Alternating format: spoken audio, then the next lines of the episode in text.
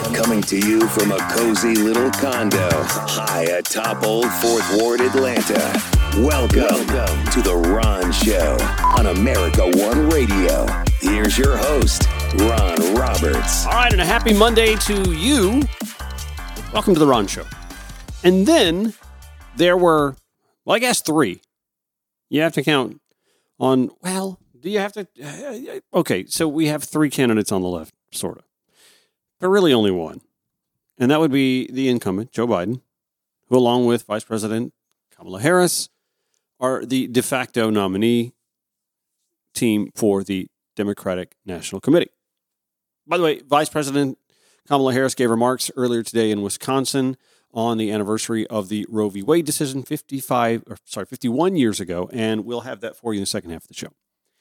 On the other side, you got Biden Harris on one side. On the other side, you have Donald Trump with his yet to be named vice presidential ticket mate, although he said that that person he has decided on, he's just not ready to announce yet. Ron DeSantis dropped out. I don't know why. I'm thinking money, but he dropped out. I also think that Ron DeSantis realizes that, and you could just tell, like he really never wanted to go hard for President Donald Trump. Anecdotally, you'd hear a lot of folks on the campaign trail, reporters, pundits say that a lot of Trump voters like Ron DeSantis. They just don't want to vote for him right now. Essentially saying, hey, dude, chill. Your time will come in four years. We'll be all over you then. But th- right now, this is about Donald Trump. Nikki Haley's gone a little harder for Donald Trump, although not full on Chris Christie like. Will that change? It'll be interesting to see. I, from someone who I, I hope anyway, has a firmer grasp on American history and its many racist footnotes, just find this all very interesting. Why? Uh, well, let's remember what Nikki Haley says about American history. We're not a racist country, Brian. We've never been a racist country. Our goal is to make sure that today is better than yesterday. Are we perfect? No. I know I faced racism when I was growing up, but I can tell you today is a lot better than it was then. Jake Tapper in a CNN town hall last Thursday gave her an opportunity to clean these remarks up. Protections for the institution of slavery were written into the U.S. Constitution. Yep. The White House was built with slave labor. Mm-hmm. Your home state of South Carolina seceded from the Union, fought a war to defend the enslavement of black people. Mm-hmm. Uh, I understand you don't think America is a racist country now, but we're here at a college. Do you really think, as a, as a historical matter, America has never been a racist country? I mean, think about what you're saying. First of all, I will tell you, when you look at, you know, the Declaration of Independence, it was that you know, men are created equal with una- un- unalienable rights, right? That was what we all knew.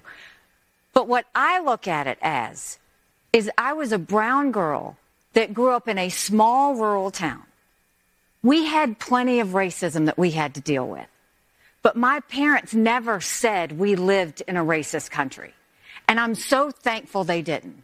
Because for every brown and black child out there, if you tell them they live or were born in a racist country, you're immediately telling them they don't have a chance. And my parents would always say, you may have challenges. And yes, there will be people who are racist. But that doesn't define what you can do in this country. And so I think it's important that we tell all kids that look, America is not perfect. We have our stains. We know that. But our goal should always be to make today better than yesterday. It's hugely important. And that's the problem I have is we have too many people with this national self-loathing. It is killing our country. Mm. We have got to go back to loving America. We are blessed because that little brown girl in that small rural town in South Carolina, she grew up to become the first female minority governor in history. She then went on to be UN ambassador, and now she's running for president of the United States. I want every brown and black child to see that and say, no, I don't live in a country that was formed on racism. I live in a country where they wanted all people to be equal and to make sure that they had life, liberty, and the pursuit of happiness. Okay, but just to. just to push back a bit, because I was a history major in New Hampshire. Um, you're talking about the ideals of America, but America was founded institutionally on many racist precepts, including slavery. But when you look at said all men are created equal, I think the intent, the intent was to do the right thing. No, no, she's absolutely, absolutely wrong about that. The intent wasn't to do the right thing. In fact, anybody who studied American history, and I did in college, I'm, after all, a 27 year sophomore at the University of Georgia, anybody who attended college and sat in an American history class knows that the Constitution we revere wouldn't get ratified unless compromises were made to keep slavery intact. You couldn't get enough signatures from southern states on the U.S. Constitution to ratify it without keeping slavery in place.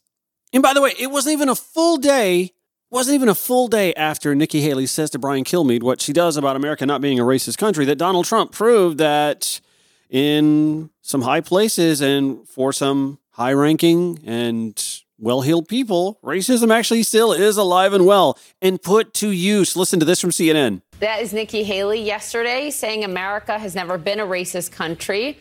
Less than 10 seconds later, in that same answer, here's what she said also. I know I faced racism when I was growing up, but I can tell you today is a lot better than it was then.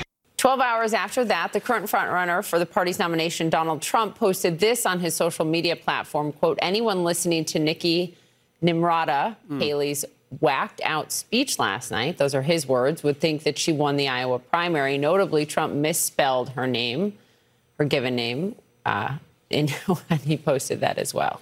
Well, a week ago, Trump amplified a post that insinuated Haley was ineligible to run because her parents were not citizens at the time of her birth. That, mm. of course, is false. Unequivocally, Haley was born in South Carolina. But it's the dog whistles like this that are straight out of Trump's playbook. For years, he was full on birther, probably still is, peddling the lie over and over that President Obama was not born in the U.S. and using his middle name for specific effect.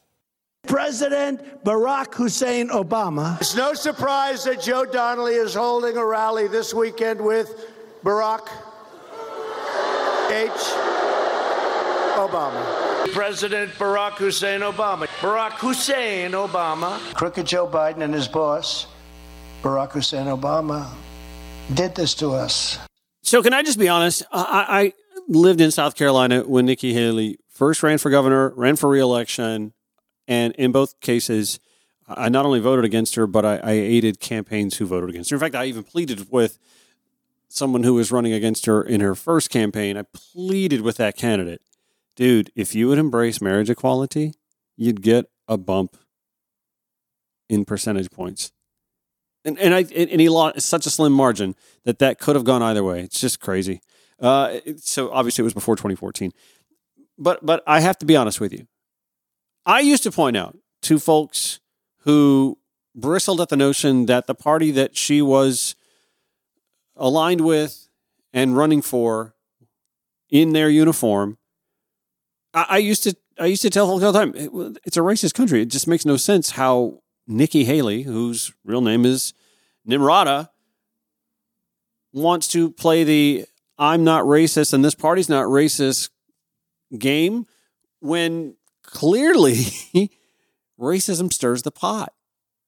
And lo and behold, the leader of said party continues to use racist dog whistles, and now she's the target of them and it's just going to be interesting to see how over the next few uh, days or for campaign last weeks or months even how she chooses to or chooses not to point that out i will say it's kind of fascinating to watch as all the major political players in the south carolina gop have essentially turned their backs on her she put Tim Scott in the Senate seat that he now holds. And yes, he's won re-election to it, but he wouldn't have been in it in the first place were it not for Governor Nikki Haley. And who did Tim Scott endorse over the weekend? Donald Trump. Again, who it's hard to ignore has some pretty racist tendencies. Okay, so now here we are, and I think still with time left on the clock in the game here, here we are with the two person race that establishment Republicans, the Liz Cheney types, who wanted somebody, anybody other than Donald Trump to be their nominee. Here's their opportunity to get behind a candidate that can take him out. Now, will the voters respond to that? I don't know. At the end of the day, you have to remember Donald Trump won not just the GOP nomination, but the U.S. presidency in 2016 on a shoestring budget when you compare it to the campaign budgets of past major presidential candidates. So, money doesn't solve everything here. It's a culture rot, actually, on that side of the aisle. That's the problem. This is my routine reminder that I am a residential realtor here in metro Atlanta. You can build the nicest house you want on swampy land with a faulty foundation. I mean, McMansion, grandiose, marble this. In fact, the heavier it is, the worse your problem is going to be. You can build that fantastic house, that fabulous McMansion, on swamp and a faulty foundation, and it's going to crumble onto itself. The GOP has saving graces that keeps them relevant. Otherwise, they would crumble onto themselves. They have the basis of a U.S. Senate built on human made lines, for the most part, dividing us into 50 unequal parts, but each of the 50 getting two representatives in that chamber. The GOP has at their disposal in most of the states in this country the process of redistricting, where they can gerrymander representation. They have the Electoral College, which is essentially using both of those chambers and their faults to devise how each state gets to be proportionalized when it comes to choosing the president of the United States. And the other thing the GOP has at their advantage is that their opposition party is made up of a patchwork of voters with different passions and causes that all come together because their common opposition is the GOP that marginalizes them.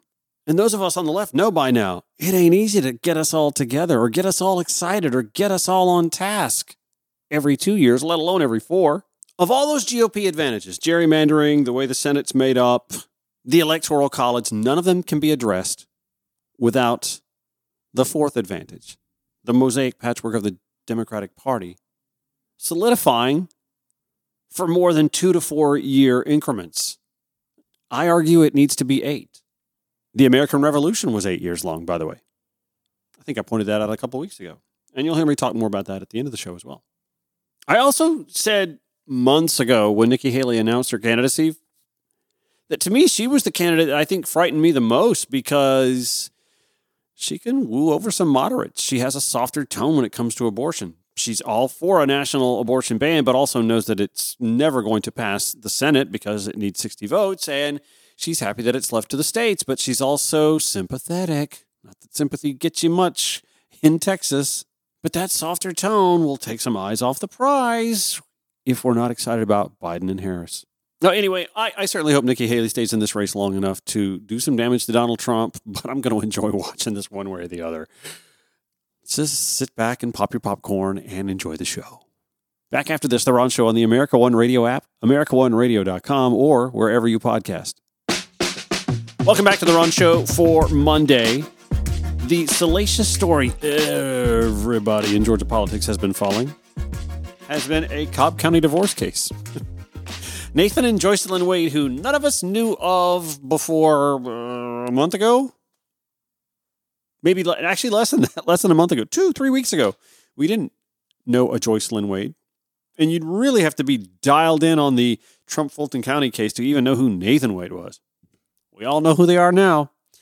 Uh, anyway, uh, Fani had to get up early this morning and not go to the Fulton County Courthouse or her office to deal with any of her stack of cases no, she had to go to a courtroom and wait to find out if Cobb, uh, Cobb County Superior Court Judge Henry Thompson was going to ask her to testify under oath or be deposed to speak to the Wade's divorce. Tamar Hallerman, Bill Rankin at the AJC reporting about 345. Fulton County District Attorney Fani Willis does not have to be deposed, at least not yet, in the divorce proceeding of the top prosecutor in her office election interference case, according to Judge Henry Thompson. He put a temporary stay on a subpoena from the estranged wife's special prosecutor, Nathan Wade. Joycelyn Wade's attorneys had accused Willis of being her husband's, quote, alleged paramour. They were seeking to depose Willis this week. And this is where it gets to what the intent was, and even bringing Fani Willis into this divorce case. And I think no matter what happens from here on out, mission accomplished on that. It's to sully her name and to seek to discredit her and Nathan Wade, the special prosecutor, professionally and their work on the Trump Fulton County case. Back to the story here. The increasingly contentious divorce could have implications for Fulton County's sweeping racketeering prosecution of former President Donald Trump and his allies. Uh-huh. Thompson said Nathan Wade should first be deposed before he determines whether Willis possesses, quote, unique personal knowledge that would require her to be questioned under oath by attorneys for Joycelyn Wade. An evidentiary hearing in the divorce case is set for January 31st. He said, without me knowing what Mr. Wade would say, it seems to me that Mr. Wade would be the first and best source of information on what his income has been and how he's been spending it and that he would have firsthand knowledge of whether he's engaged in an extramarital affair. By the way, Judge Thompson did unseal the Wade's divorce file, which includes financial statements and other records that had not been previously made public. Now, I want to say I feel like we've discussed this about all we need to, but let, let me remind uh, everyone here in our conversation what this is all about. This, again, is, is, is, an opportunity to seek to discredit Fani Willis and the special prosecutor Nathan Wade and the work they've been doing on the Trump case. In fact, Ashley Merchant, who is Michael Roman, one of the co-conspirators, also indicted uh, with Mike, uh, with Donald Trump. Uh, Ashley Merchant, that attorney, has raised these concerns that there's a conflict of interest. I would argue that because they're actually on the same team, there isn't much conflict of interest. He's not the judge on the case or anything like that. It's not like she's whining and dining the judge. I will say, however, there are those who are concerned, as am I, honestly. I, I just kind of think it's kind of silly that two grown adults, as educated as they are and, and have been as successful in their field as they are, would not be wise enough to, uh, if they're going to have an, an affair or be dating, I should say, he is two years into a divorce, he should be kind of free to do what he wants. And she's a single woman, so she should be free to do what she wants. The problem I have is when they decide to go travel together, he buys airline tickets for her, he buys hotel stays for them to stay together, allegedly, all this allegedly, and then buys uh, a Royal Caribbean cruise for the two of them and his mother. Why'd you take your mother?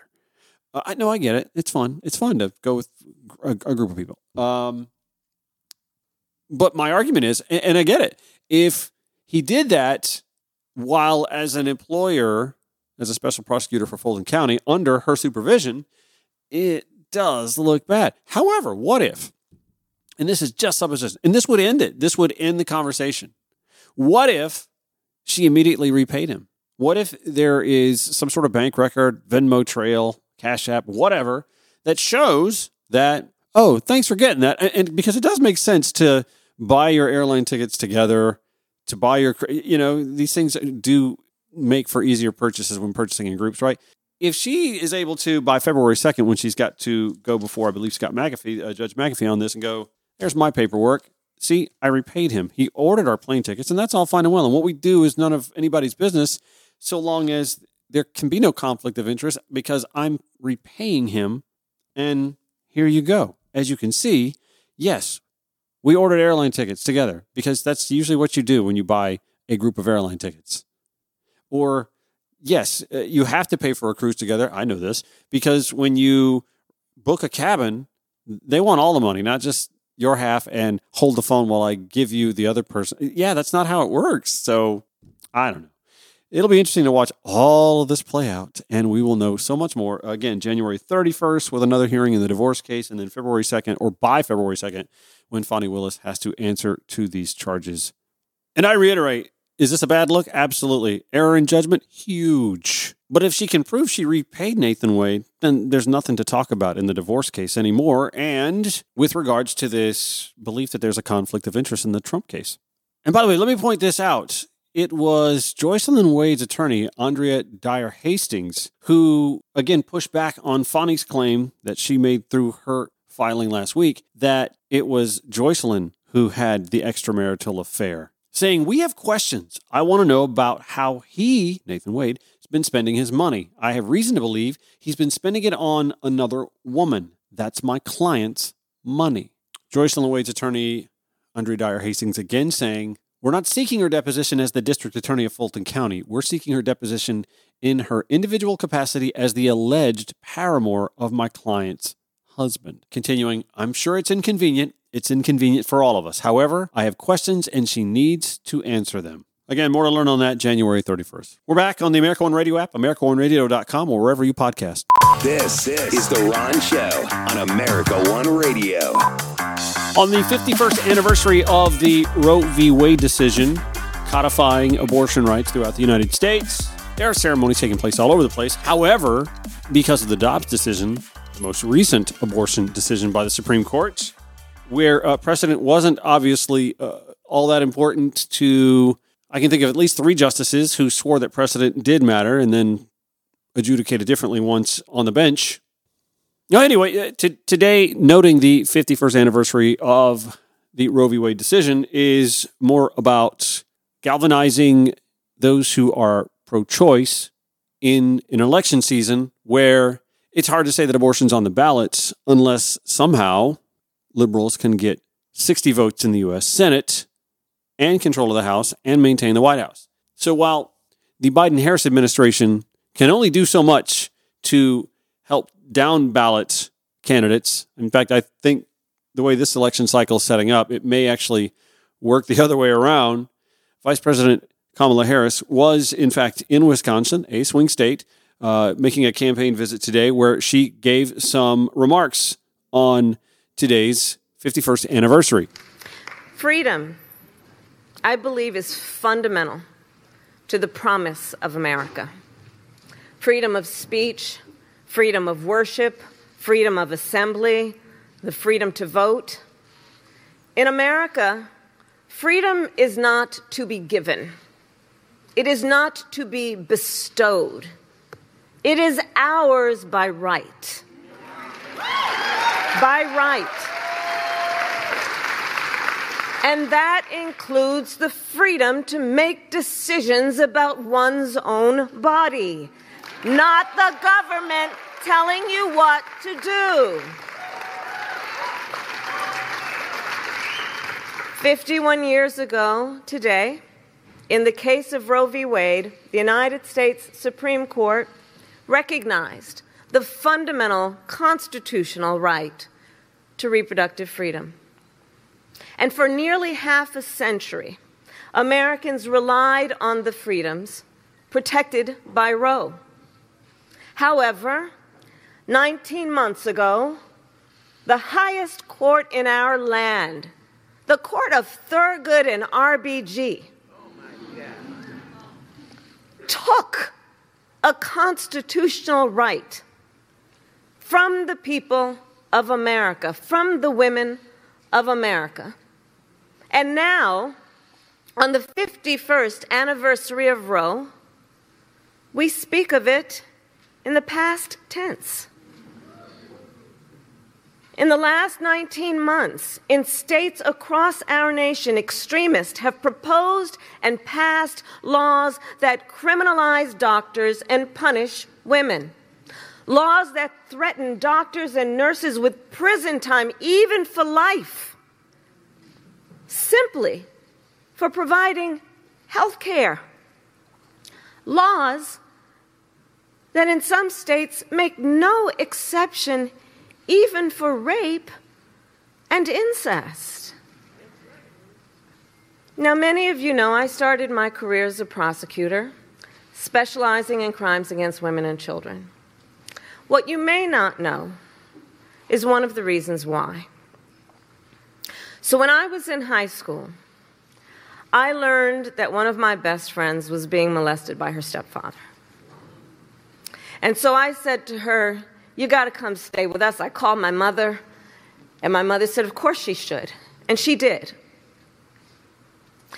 So the idea that someone who survives a crime that is violence to their body, a violation to their body, and then would not have the authority to decide what happens to their body next,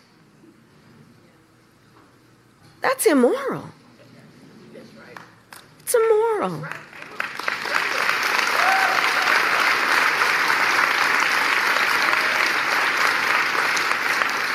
And let us all agree one does not have to abandon their faith or deeply held beliefs to agree. The government should not be telling her what to do with her body.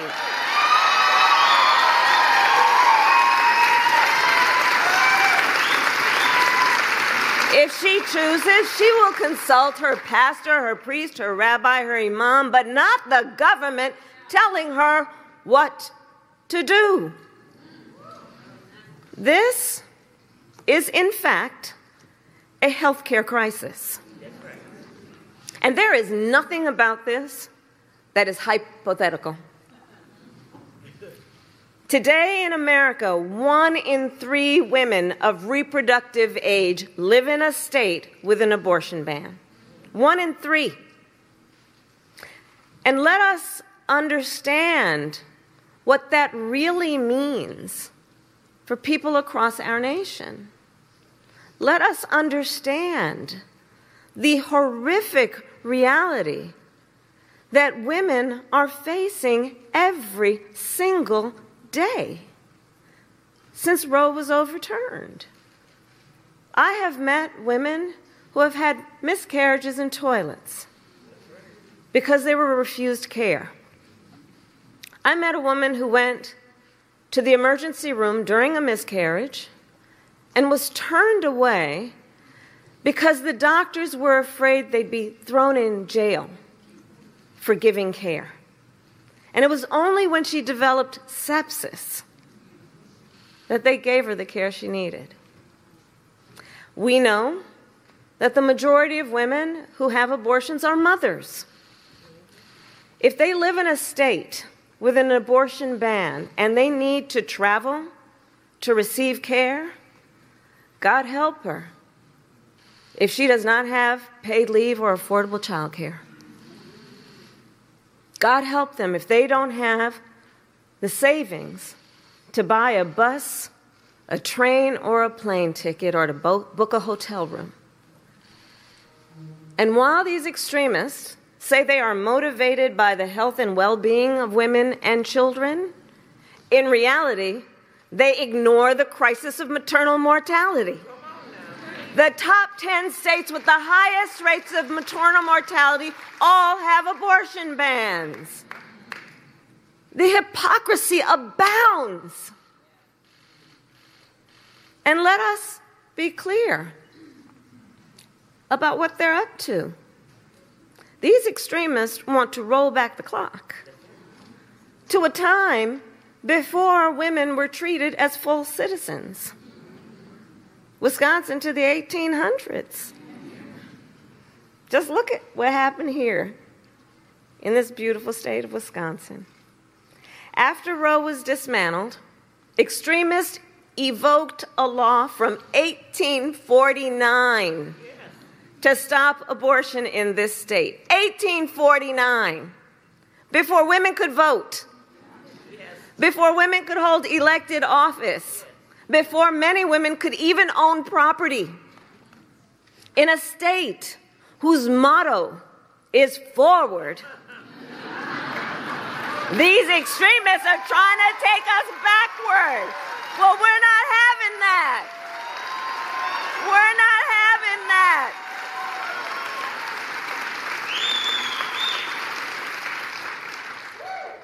And just look at what the fallout has been the reproductive care clinics across the state that had to close, the women that hospitals had to turn away.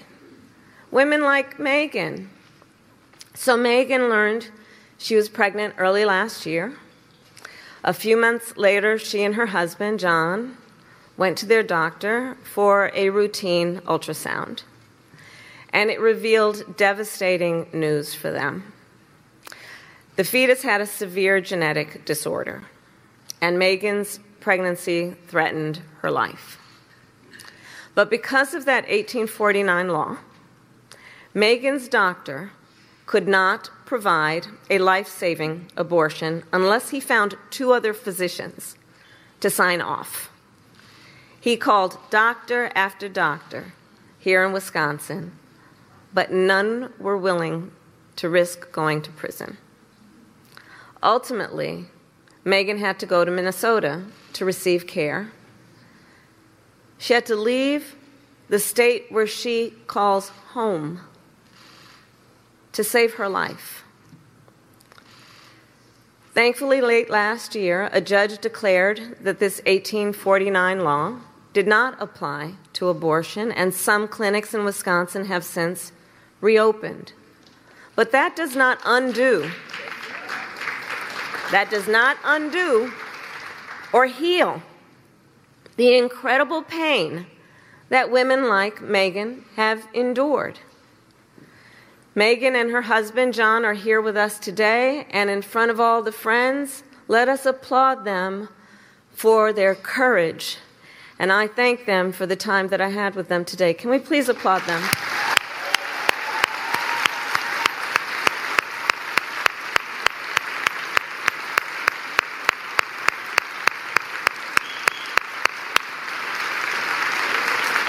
And I, I mention them because I think it's very important to understand the courage it takes to share those kinds of stories. And the reality of what is happening in real time across our country is that for every story we hear, there are so many that we do not hear about. Today, an untold number of women are silently suffering. Women who are being subjected to profound judgment. Women who are being made to feel as though they did something wrong, as though they should be embarrassed, being made to feel as though they are alone. And to those women, I say, we see you and we are listening and we see your incredible strength and we are here with you.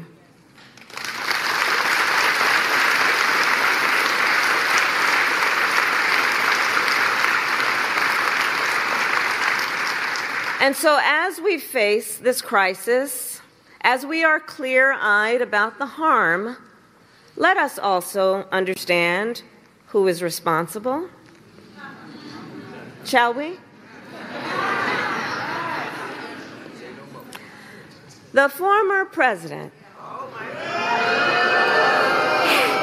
handpicked three Supreme Court justices because he intended for them to overturn Roe. He intended for them to take your freedoms. And it is a decision he brags about. Yes, he does. A couple weeks ago, he said that for years, quote, they were trying to get Roe v. Wade terminated, but he said, quote, I did it, and I'm proud to have done it. That the women should be prosecuted. Proud? Proud? Proud that women across our nation are suffering? Proud that women have been robbed of a fundamental freedom? Proud that doctors could be thrown in prison for caring for their patients? That young women today have fewer rights than their mothers and grandmothers? How dare he?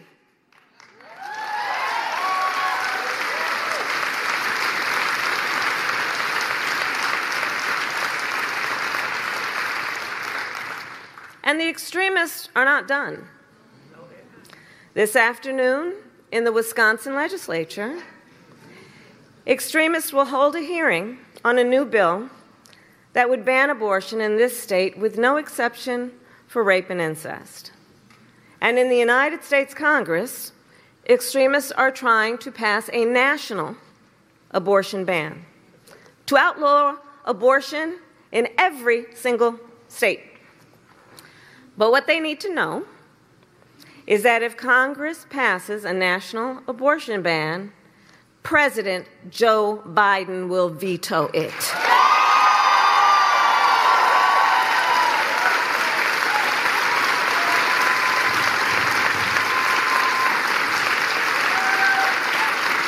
Yes, he will. Because here's the deal about all of us we trust women. We trust women to make decisions about their own bodies. We trust women to know what is in their own best interest. And women trust us to fight, to protect their most fundamental freedoms.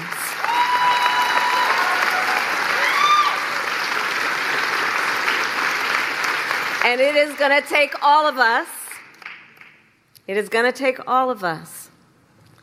Joe Biden and I are fighting in court to protect women's access to medication and emergency care. We strengthened the patient privacy protections so that medical records stay between a woman and her doctor. And we are protecting the right of women to travel for abortion care. But the bottom line is to truly protect reproductive freedoms, we must restore the protections of Roe.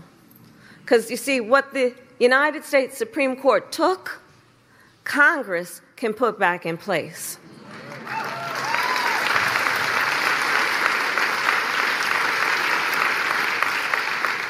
So we need a majority of leaders in Congress who simply agree. Here's the thing simply agree that the government should not be making those personal decisions for folks. And when Congress passes a law that puts back the protections of Roe, Joe Biden will sign it.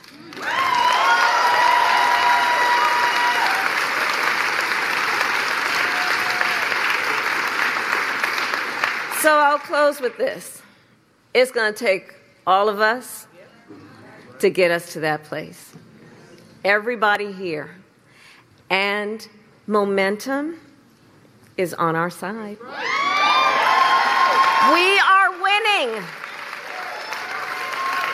Since Roe was overturned, every time reproductive freedom has been on the ballot, the people of America have voted for freedom.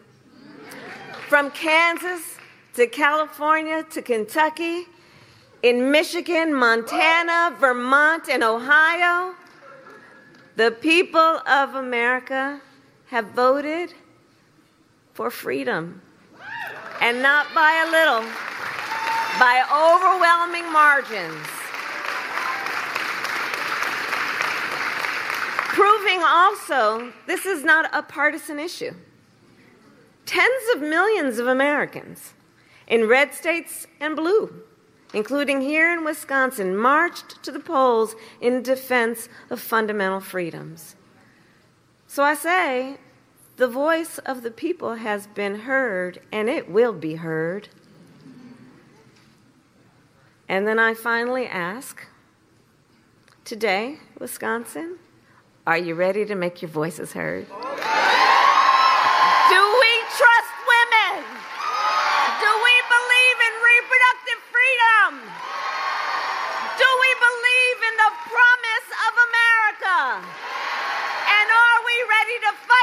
And when we fight, we win. God bless you. God bless the United States of America. Vice President Kamala Harris today in Wisconsin on the 51st anniversary of the Roe v. Wade Supreme Court decision, thrusting abortion back onto the spotlights as we get ramped up in the 2024 presidential election cycle. no matter who the GOP nominee will be, and it, it appears it's going to be Donald Trump, it's worth reminding Democratic voters, liberal, left leaning voters who may not be enthusiastic, ecstatic about a redo of Biden Harris in 2024 that issues like abortion are important issues to continue showing up for. There is this sense that we seem to forget just how calamitous the Trump presidency was for us as a country. But I'm not speaking to the country. I'm speaking mostly to those of you who listen to this show or this podcast because you think left of center. Think how calamitous our lack of enthusiasm was on election day 2016 and what that wrought us. Having ideological sit outs is just not something we have on the left in particular, the luxury of taking advantage of. We just don't have that luxury. I'm unhappy with what's going on in Gaza. I'm unhappy with Benjamin Netanyahu, who, by the way, is not a Biden administration official and whom Biden has almost no control over, other than maybe the purse. But money that's already there is already there. We can't take it back. So Biden's hands are really tied. I, I get it. People want him to be more forceful. And I think behind the scenes, he has been.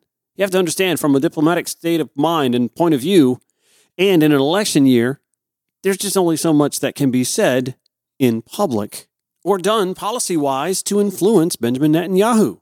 To the younger voter, yes, he hasn't done enough on student loans, but you do understand, because you're college educated, that he can't just unilaterally do something, and by the way, actually has without pushback from the right or through the courts. And yet he's still trying. Billions more thrown at that just last week. Yes, inflation kicked all of our asses the last few years. First of all, didn't start with Joe Biden, but actually has cooled under Joe Biden's presidency. The recession everybody predicted the minute his hand hit the Bible, January 20th of 2021, has yet to come to fruition. I'm saying liberal, progressive, independent, moderate liberal types, you're on a hike. You've got two paths to take to get back to your vehicle, and one is a swamp riddled with alligators, and the other is just a muddy bog that's going to get your shoes really dirty. You're not happy about taking either path, but which path are you going to take? The one that gets you back to your car safe and sound, right? Yeah, not an exciting decision to make on election day this year, but the decision, at the end of the day, you have to make, right?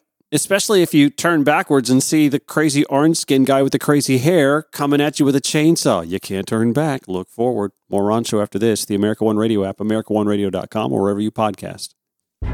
Final segment of the Ron Show for Monday, and this is probably the shortest one I've ever done. Well, blame the vice president. Her speech went 18 minutes. And mine went another three. Now, I was just going to say the, the, American Revolution took eight years for us to gain our independence, to go from British colonies to the United States. And I'm saying for those of us who are the majority, the center, center left, left, progressive left, in order to wake up one day in a country where you have bodily autonomy, you have environmental rights being addressed by responsible adults, uh, voting rights extended to all, regardless of race, gender, addressing the wealth gap, sensible, rational, attainable immigration reform. It may take us eight years. And we start this year with our presidential elections and congressional seats. Two years from now, we've got a Senate seat up for grabs in Georgia and all the congressional seats. Two years after that, the presidential again with all the congressional seats and our other Senate seat. And then two years after that, you've got congressional seats again. Two years after that, another president. It may take an eight year cycle or 10 years at most. For a real revolution, we don't need muskets or guns. We just need to show up as the majority that we are even if you don't like the names atop the ticket. I don't like dental checkups, but they're good for my teeth and my overall health. Anyway, that's it for The Ron Show. Back tomorrow, 5 to 6 p.m. on the America One Radio app, AmericaOneRadio.com, wherever you podcast. Show notes at RonShowATL.com.